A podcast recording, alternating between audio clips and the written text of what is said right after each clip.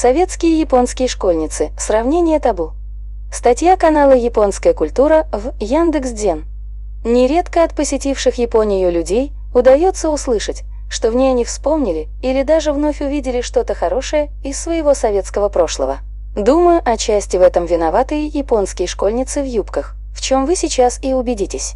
Давайте далее сравним. В плане табу речь не только о юбках и их длине, советских и современных японских школьниц. Седьмое. Волосы. Советским школьницам нельзя было краситься, либо осветляться. Длинные или распущенные волосы также не приветствовались. Хвостики, косички, только классические прически. Японским школьницам красить волосы обычно запрещено. Даже взрослых японок на хорошую работу с крашенными волосами часто не берут. Максимум допускается осветление до шатенки. Длинные волосы могут быть также под запретом. Прически ограничиваются вариациями распущенных или собранных резинкой волос. Косички тоже бывают. Шестое. Косметика. Любая косметика для советских школьниц была под запретом. Исключение составляли, пожалуй, только средства от растрескивания губ. Например, косметический вазелин, который, к счастью для девчонок, служили также и неплохим блеском для губ. Косметику японским школьницам использовать нельзя, что, однако, отнюдь не мешает им за пределами школы ходить в той или иной степени накрашенными. Пятое. Украшения. Украшения советским школьницам носить было недопустимо за исключением, пожалуй, только наручных часов, даже на браслете позволяли. Проколотые уши проблем не создавали, но ношение в школах сережек запрещалось. Кое-кто якобы умудрялся носить малозаметные сережки-гвоздики, но, как говорится, сынок – это фантастика. Японским школьницам обычно запрещено прокалывать уши. Более того, на хорошую работу с проколотыми ушами в Японии берут с трудом. Украшения же носить можно, но они не должны кидаться в глаза. Как следствие, бедняжкам, чтобы выделиться, приходится навешивать вместо себя на свою сумку, которая, кстати, тоже стандартная, всякие финтифлюшки. Четвертое. Ногти. Советским школьницам было дозволено иметь лишь подстриженные ногти без грязи под ними. Лак для ногтей, разумеется, запрещался. Для японских школьниц позволена любая длина ногтей и чистота под ними – Лак для ногтей и всякое другое творчество на ногтях нежелательно, но обычно допустимо, если совсем не кидается в глаза. В Японии смотрят на лицо, результаты и достижения, а не на руки. Третье. Юбки. Школьная форма советских школьниц долгое время существовала только в вариантах с юбкой. Вариант же с брюками носить девушкам предложили лишь в 1988 году и то только в зимнее время в Ленинграде, районах Сибири и Крайнего Севера. Для японских школьниц не предусмотрена школьная форма без юбки.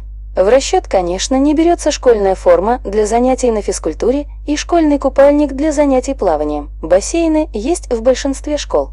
Вероятно, эксперимент с заменой юбок на широкие штаны или шорты проводился в прошлом в отдельных школах, но, видимо, провалился. В специальных районах Токио, Накана и Сатагая с апреля, первый месяц учебного года 2019 года, позволили семиклассницам средних, 7-9 классы школ, считающим себя мужским полом, носить мужскую школьную форму, но решает директор. В Минато сделали тоже с апреля 2020 года, но уже одобрение директора не требуется. Второе. Длина юбки. В СССР уже в брежневские времена и позднее длина юбки не имела принципиального значения. Контроля практически не было. Кроме того, для любительниц коротеньких юбок была всегда побеждающая отговорка «я выросла, а на новую форму денег нет». Напомню, что советская школьная форма была очень качественной, к тому же ее и носили очень бережно, поэтому один комплект мог прослужить много лет. В то время еще донашивали одежду за старшими. Стоила она недорого, дешевле соответствующего качества обычной одежды. Но против аргумента отсутствия денег никто идти даже и не смел подумать. Японкам повезло меньше, ведь в японских школах, даже в наши дни, контролируется длина юбки. Например, на входе в школу она может проверяться дежурными учениками и преподавателями.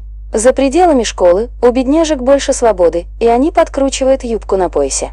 Например, в среднем в Токио юбки выше уровня колен японских школьниц на 20 сантиметров, а в Ибараке на 25 сантиметров. Кстати, утверждение «чем ближе к Токио, тем короче юбки на школьницах» достаточно правдиво. Первое. Каблуки. Советским школьницам было дозволено ходить только в обуви на школьном каблуке, где-то 2-3 см высотой. Японским школьницам повезло и того меньше. Они ходят в обуви вовсе на плоской подошве или с маленьким каблуком. И это все при моде на туфли на платформе, обусловленной объективными для красоты ног японок причинами. Заключение. В итоге, пожалуй, сделаю предположение, что любовь некоторых россиян к образу японской школьницы во многом вызвана ностальгией по советскому прошлому и тем, что они находят в этом образе нечто светлое, близкое и родное. Подписывайтесь на канал «Японская культура» в Яндекс.Дзен и читайте другие наши статьи.